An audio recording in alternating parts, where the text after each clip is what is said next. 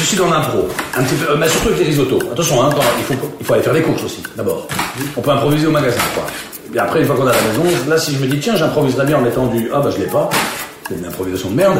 Donc j'improvise avec ce que j'ai et certaines choses sont prévues. Mais c'est vrai, c'est vrai, je suis un peu comme ça, j'improvise. Je fais des crêpes, mais sérieusement, euh, je, regarde, la tronche de, ma pâte et je me dis, ah, ça manque de, lait, non? Ça manque de lait. Remettons du lait. Ah, j'ai mis trop de lait. Bah, je remets de la farine. Et finalement, je pars sur une pâte à crêpes pour deux personnes et j'invite après 12 copains parce qu'il faut rectifier les recettes. J'ai dû rajouter des trucs, mais elle est bonne. Elle sont super bonnes. Voilà. Vous écoutez Les mots de la bouche, le nouveau podcast du Vif Weekend. On s'invite poliment dans la cuisine de quelques personnalités. Et tandis qu'elles élaborent leurs plats préférés, elles nous confient ce qu'elles ont sur le bout de la langue. Notre journaliste Nicolas Balmet a rendu visite au comédien et réalisateur Patrick Rédremont. Dans sa cuisine, avec vue sur jardin, il nous accueille l'œil rieur et le verbe espiègle. Une bonne heure plus tard, on dégustera un risotto dont on se souviendra longtemps. Alors, aujourd'hui, ce sera un risotto. Un risotto, vraiment un risotto. Alors, je suis même pas sûr que ce soit une recette italienne. C'est plutôt des inspirations personnelles, parce que l'avantage du risotto, c'est un peu comme de, un peu comme de la vodka, ça se mélange bien avec, tout. Tu peux même faire, si, si, si c'est vrai, si t'aimes les boulets euh, sauce lapin, tu peux faire un risotto euh, sauce lapin avec euh, des morceaux de haché dedans. Voilà. Ça se prête à toutes sortes d'alchimie. C'est ça qui me plaît bien. Et ce sont des origines italiennes aussi qui font que c'est un plat que j'adore. J'en ai fait un semblable l'année dernière. Ici, donc, on va partir sur un, on va partir en Dieu, les expressions de Top Chef. Alors, si je dis juste snacker, t'as le droit de me frapper. Euh, donc là, ce que je vais faire, c'est un risotto au potimarron. Pourquoi pas au potiron? Bah, Parce que le potimarron est plus petit et qu'on ne sera que deux à manger. Hein je vais quand même pas jeter 6 kilos de légumes. Rationalisation. Avec des châtaignes. À la base, je voulais faire des châtaignes fraîches que j'avais mis au four, mais euh, je les ai foirées au four, mais je les ai pas achetées, je t'expliquerai pourquoi je les ai pas achetées. Donc là, j'ai vite été récupérer des châtaignes sous vide qui sont un peu moins bonnes, mais qui sont pas dégueulasses. Et donc, ce sera donc potimarron, châtaigne, mascarpone, parmesan, parce qu'il faut du parmesan, moi c'est obligé. Quand on cuisine italien, on met du parmesan. Alors, qu'est-ce qui va bien avec un, un- pour un bouillon, un bouillon pardon, de, de risotto potiron? Bah, C'est déjà toute la partie du, du potiron, enfin du potimarron que, que je ne voulais pas manger. C'est-à-dire que j'ai tapé dedans toutes mes peaux, j'ai tapé aussi dedans toutes mes graines de mes courges. J'ai remarqué que on allait jeter, non, bah, tu sais, je vais te l'avouer honnêtement, qu'on avait jeté le pied d'un d'un brocoli. Bah, donc j'ai été le récupérer parce que subitement je me suis dit je vais faire un bon bouillon, donc je l'ai lavé et je l'ai mis dedans. On va manger donc un, un pied de brocoli qui était destiné à, à faire du compost et qui a, finalement va servir à faire un bouillon. Il restait de la carotte, enfin il restait une carotte, je l'ai mis dedans. Et tout ça, je me dis, ça va fonctionner ensemble. Mais qu'est-ce que c'est que cette horreur? Je te pose une question. Qu'est-ce que c'est que cette espèce de lamelle mauve gluante? Ah, ça, ça a l'air dégueulasse. ça a l'air dégueulasse. C'est du chou rouge. Et là, et- effectivement, avant de le mettre, tu réfléchis, tu fais, attends, chou rouge, petit marron. Bah ouais, ça fonctionne.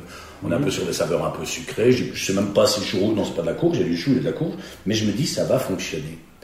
Euh, je me suis dit à un moment donné, tiens, c'est con, j'ai pas de, j'ai pas de, de, de- de champignons des bois parce que je l'aurais bien mis dedans aussi. Ça veut pas dire qu'on les mange, mais ça aromatise euh, vachement le, le bouillon.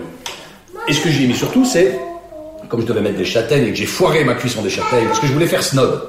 Je voulais faire attention là, je vais envoyer du lot, je vais faire des châtaignes fraîches que j'ai moi-même fait au four, mais j'ai un enfant. Et donc j'ai zappé la- le temps de cuisson, ça a trop cuit.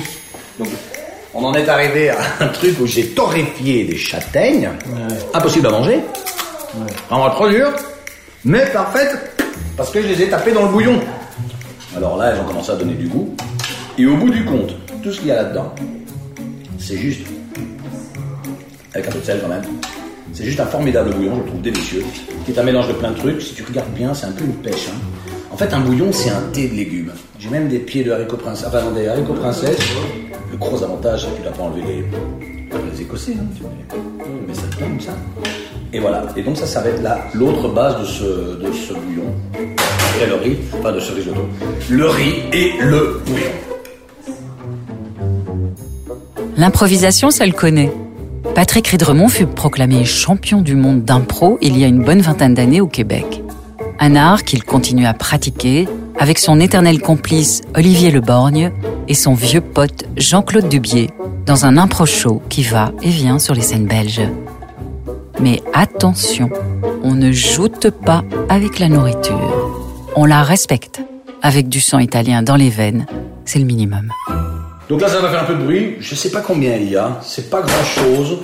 Mais je n'aime pas le gaspillage, donc euh, je vais euh, faire euh, une quantité raisonnable de, de dés de potimarron.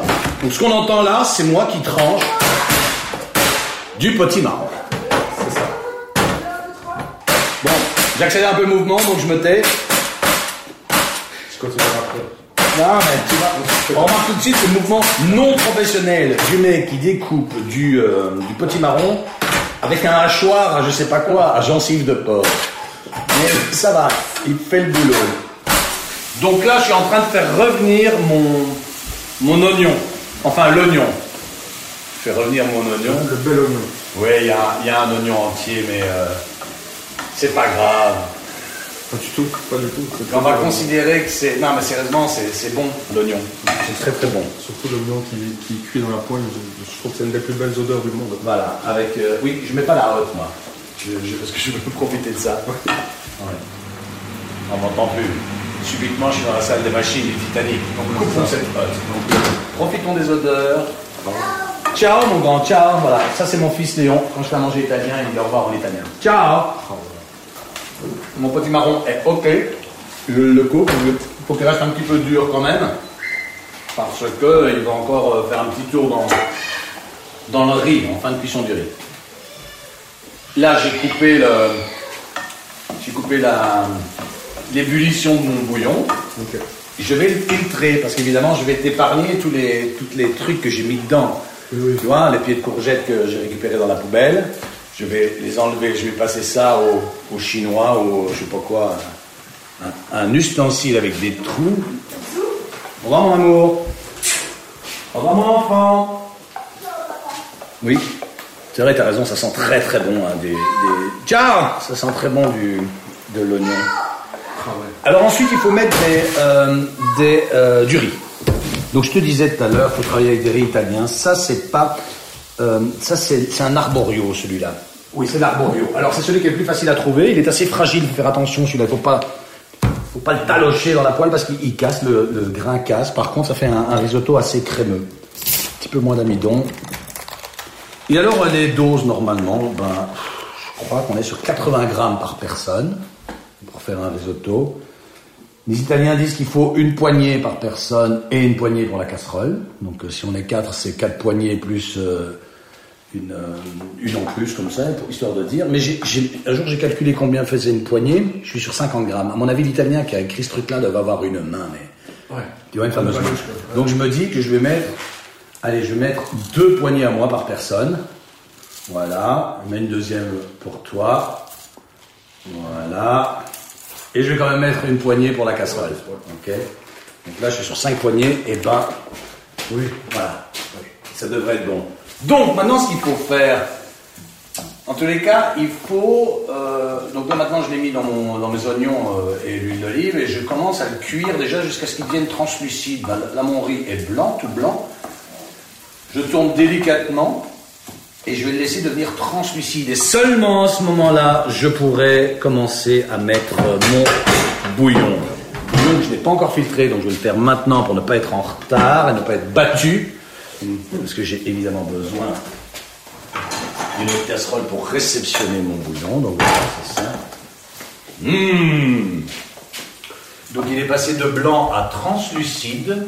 Je vais éviter qu'il ne caramélise ou qu'il ne brûle, parce qu'une fois qu'il brûle, ben, il absorbe plus, donc il faut qu'il garde ses propriétés absorbantes. Et ensuite, louche par louche, et c'est pour ça qu'avec un risotto, il faut que tout soit prêt, parce qu'une fois qu'on commence à mettre le bouillon dans le riz, il n'y a plus que ça à faire. Enfin, c'est un full-time job en fait. C'est une louche de bouillon. Et le riz doit la boire. Et ça va être comme ça pendant 17 minutes. Donc, on ne fait pas un risotto, mais ça, les gens qui écoutent le savent. Ils se disent bien qu'on ne trempe pas 200 grammes de riz dans 5 litres d'eau bouillante. Par contre, j'ai préparé suffisamment de bouillon parce qu'une petite erreur que les gens. Quand je dis les gens, c'est une erreur que je faisais moi. C'est-à-dire, je faisais pas assez de bouillon, puis à un moment donné, je me rendais compte à mi-cuisson que j'avais plus de bouillon, donc euh, je terminais avec de l'eau du robinet. Ce qui vous nique quand même euh, tout le bon bouillon que vous vous êtes fait yesh à faire avec des, des courgettes retrouvées à la poubelle et tout ce genre de choses. hein. Ça boit vite, hein, évidemment. Ça boit vite. Hein. Oh putain, excuse-moi, je dis putain parce que j'ai complètement oublié de faire un truc qui est mettre du vin. Alors, normalement, j'aurais dû le faire juste sur mon riz, j'aurais dû le déglacer euh, avec du riz. Je suis tellement plus habitué à mettre du vin dans mon risotto à cause du bébé. Puis là, je m'étais, je m'étais fait un plaisir d'acheter un Pinot Grigio. Donc normalement, tu le mets dedans, il doit s'évaporer. Sauf que là, il ne va pas s'évaporer. Donc on boira, on mangera aussi un risotto avec du vin. Ok. Voilà, donc là maintenant je viens de le mettre. euh, Oui, j'ai peut-être mis un peu trop, mais c'est bon là. Je goûte un peu quand même parce que je voudrais être sûr que c'est pas super mal parti. Non, c'est bien parti. C'est un peu salé. Peut-être eu la main lourde un peu sur le sel, mais comme j'ai l'in- l'intention après d'aller rajouter. Bon, après, je vais rajouter du parmesan qui est quand même aussi un peu salé, mais il y aura une petite cuillère de mascarpone pour, euh, pour le plaisir. Donc, pour le côté crémeux, il faut savoir que à la fin, sur un risotto, tu fais, euh, je ne sais pas comment disent les Italiens, mais une petite opération qui consiste à mettre un peu, de fromage, du beurre même. Parfois, mettent du beurre pour vraiment euh, peaufiner ton onctuosité. Même mettre du parmesan que tu laisses fondre un petit peu une minute dessus en retirant ton risotto du feu. Voilà, on fera un truc dans le genre avec du mascarpone. Et comme euh, j'ai trop salé, ben, je ne mettrai pas une cuillère mais deux. Parce que de toute façon, après, après aujourd'hui, je ne mangerai plus de mascarpone. Donc tu sais quoi, je mettrai 250 grammes. Parce que j'ai aucune raison de faire un tiramisu quand tu seras parti. Donc on Mais mettra pourquoi tout. Pourquoi pas? On aurait dû changer le concept, on aurait dû faire entrée plat dessert. Mais avec le même plat, hein, on aura tout dans le même. Voilà, non, mais il, il commence à être très très bien. Il commence vraiment à être formidable. Dans la série policière Unité 42, il incarne un cyberflic et père de famille un peu taciturne. Un rôle de composition, puisque dans la vraie vie, Patrick Ridremont est un joyeux papa qui allume surtout sa télé pour se détendre. Les émissions euh, culinaires, on en a brièvement parlé, t'es t'es client Euh, le meilleur pâtissier, je regarde ça avec Juliette, j'adore. On rit beaucoup. Surtout, surtout les premières semaines quand tout le monde est là. Et qui sont, ils sont mauvais. Oui, quand, tous les, quand toutes les tables sont occupées, certaines par des. C'est pas des tocards, mais je me dis, oh, je devrais faire euh, meilleur pâtissier quand même, parce que je crois, je crois que je sais faire une pâte à choux. Ouais. Mais enfin, non, dans le cas, je ferais rire. Si on me demande d'en faire une, je la ferai comme lui. Et, euh, et j'adore la présence de nos Belges là-dedans, parce que d'abord, certains sont très doués. Et quand ça n'est pas le cas, parfois ça n'est pas le cas, ça compense par une gouaille. Mais- Ah oui ah non, mais ils peuvent s'accrocher, les Français, pour être comme nous, au meilleur pâtissier. C'est- impossible. Non, voilà. Donc, c'est une émission que je regarde. Par contre, je ne regarde pas les autres. Je ne regarde pas Top Chef, Cauchemar en cuisine, euh, machin. Je... Non. J'ai pas le temps. Je suis gros consommateur de fiction, Ok. séries. Bah, une série, à part, à part, euh, Unité 42, qui est une excellente série, quelle, quelle est la, la dernière série que t'as vraiment kiffé Oh, alors. ah, On sort de la cuisine là. Ouais, très bien, oui, tout à fait. Bon, moi, je suis obligé de citer des, des plateformes. hein. Donc euh, là, je vais. Il y a des séries de la RTBF que j'aime beaucoup, ou même euh, celle, euh, surtout celle dans laquelle j'ai joué. Mais je dois quand même. Soit je suis totalement hypocrite en disant suis, c'est la meilleure série que j'ai vue de ma vie. Ou alors je parle quand même d'autres trucs que j'ai vus sur des plateformes numériques qui pour moi sont quand même parfois, parfois, sur certains aspects, un tout petit peu plus impressionnantes que Unité 42. Et euh, pour sortir un peu des sentiers battus, pour ne pas tout le temps citer euh, bah, des choses qui commencent un peu à dater, comme Peaky Blinders et compagnie. Non. Mais attends, il y a encore une saison qui arrive. Il y a encore une saison qui arrive, oui, mais j'en ai une de retard, donc euh, très très Ah oui. bien. Visiblement, il, il, il a été élu député ou je sais pas quoi, je suis à cette saison-là. Non, j'ai adoré euh, Boys, The Boys sur Prime Video. Ça, ça m'a mis une sacrée claque. Il y a des choses très très surprenantes. J'ai vu The Preacher. Euh, très très bien. Le, le prêtre, le, le prêcheur. Ces deux séries sont adaptées d'une de, de romans graphiques, de bande dessinée, quoi, de comics. Euh, ça, ça m'a vraiment mis une claque. Et euh, en série française sur Netflix, j'ai été assez surpris et très content de voir qu'il y avait une série euh, horrifique qui était Marianne. Un peu désolé d'apprendre qu'il n'y avait pas de saison 2. J'ai trouvé que c'était pas mal fait. Ça, je sais aussi qu'il y avait chez moi une sensibilité qui est Ah, enfin, on peut faire du- des séries euh, d'horreur en langue française. C'est aussi parce que j'ai réalisé un film d'horreur. Je me suis dit, tiens, ça correspond un peu à la, à la démarche qui est la mienne pour le moment. c'est bizarre de ne pas citer plus de séries sur Netflix. hein. Il y en a plein qui m'impressionnent, mais elles sont tellement nombreuses et, et je commence à avoir la mauvaise habitude d'en commencer sans les achever. En cuisine, Patrick va au bout des choses. Il aime à la fois l'abondance et les ingrédients qui ont du sens. Il aime quand c'est généreux et audacieux. Mais par-dessus tout, il adore quand le résultat est harmonieux. Ici, ce sont les couleurs de l'automne qui l'ont guidé. Et même très bien guidé. Donc voilà, on peut dire qu'on passe à table. Absolument. Avec est venu de la dégustation. Alors je vais pas mentir, hein, même euh, bon ça se voit pas, mais je vais décrire un peu l'assiette. Donc on a un très très joli euh, risotto aux couleurs de l'automne, en dessous des petits. On sent qu'il y a du jaune dans, dans le, de le riz, euh, de l'orange évidemment grâce au potimarron, un peu de brun. Le bouillon a un peu bruni mon, mon riz. J'ai rajouté une petite quenelle de mascarpone, cette espèce de crème fraîche. Oh là là, ouais. Alors je confirme, c'est très très bon. Vraiment très bon. En fait, il faut bien mélanger le mascarpone. Ok. Je suis même pas sûr que ce soit un péché de manger 250 grammes de mascarpone chacun. Mais je veux dire, vers la fin du plat, moi, ce que je ferais, c'est rajouter de plus en plus de mascarpone et se dire qu'on est sur un tiramisu potiron. Et je mettrais même peut-être une larme d'amaretto. Voilà. Sérieusement, l'amaretto là-dedans, je suis sûr que ça fonctionne. Possible. C'est dans ce mélange de couleurs, tu dis, tiens, amaretto, amande, oui, ça marche. Le choix du vin est pertinent. Un flacon italien. Rouge, onctueux, souple et rassurant. Encore un excellent compagnon d'automne. Attablés sur les chaises hautes entourant l'îlot central, nous parlons de cinéma. Après avoir réalisé le passionnant Dead Man Talking en 2012, Patrick Ridremont présente aujourd'hui un deuxième film, baptisé Le Calendrier. Le fil conducteur? Un terrifiant calendrier de l'Avent.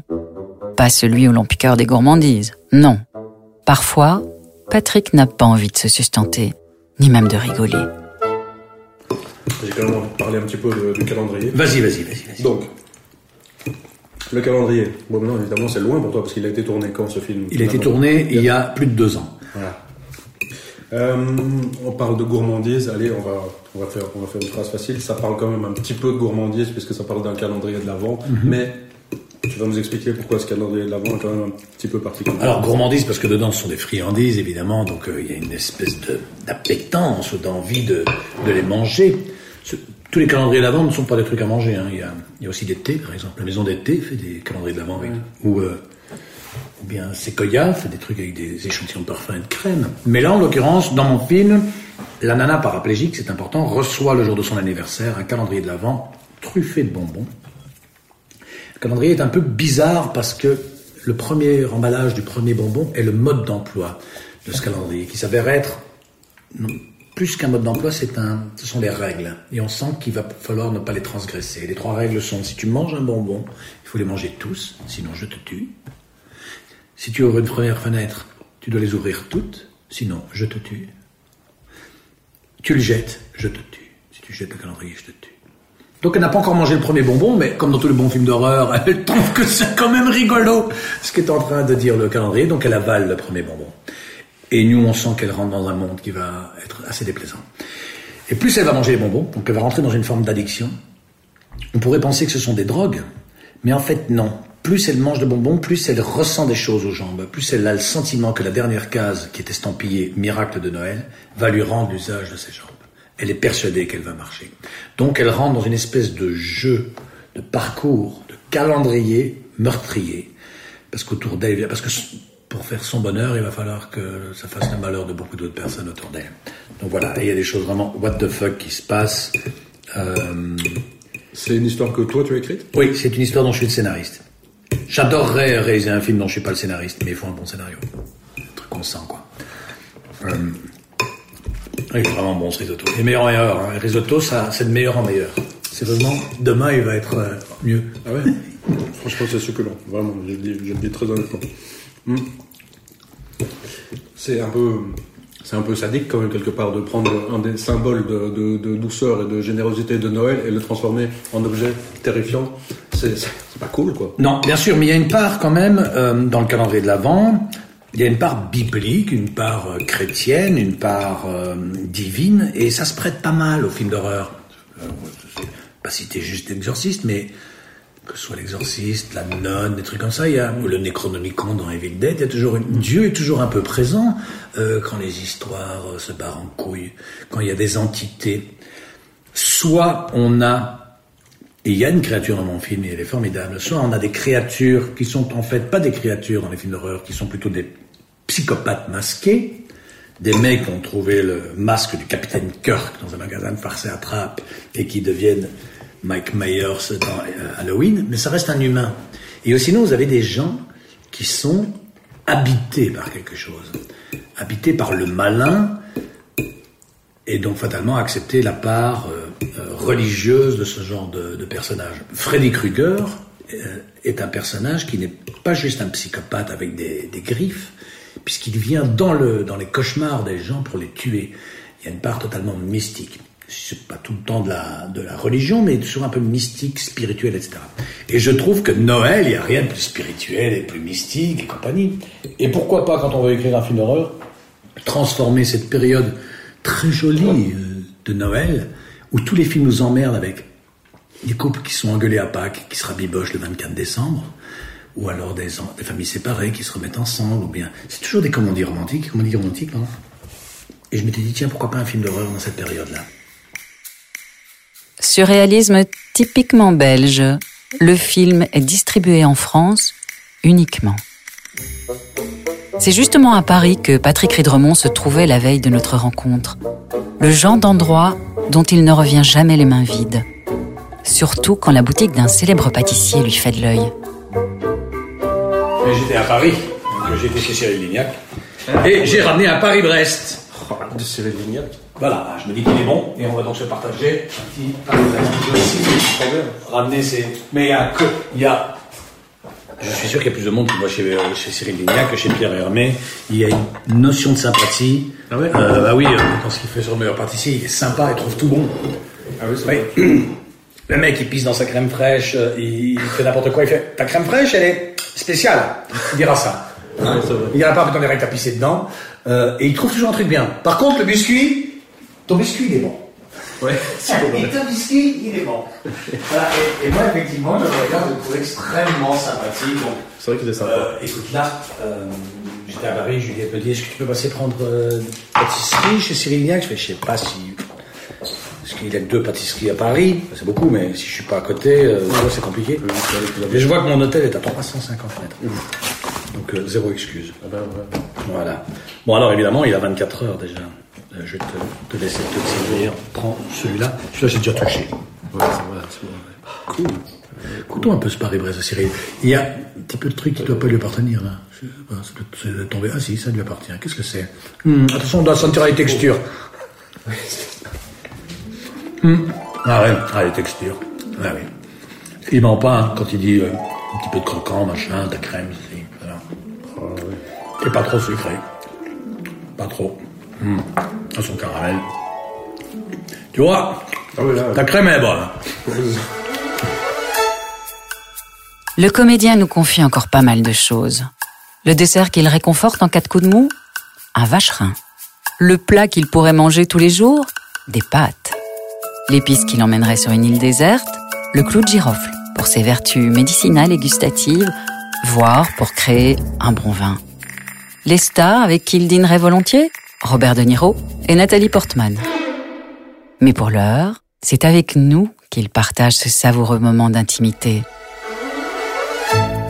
Une date à marquer d'une croix rouge sur notre calendrier. Vous avez écouté Les mots de la bouche, le nouveau podcast du Vif Weekend. Retrouvez la recette du risotto aux saveurs d'automne de Patrick Ridremont sur le vifweekend.be. Découvrez tous les autres épisodes sur les plateformes de podcast et sur le vifweekend.be.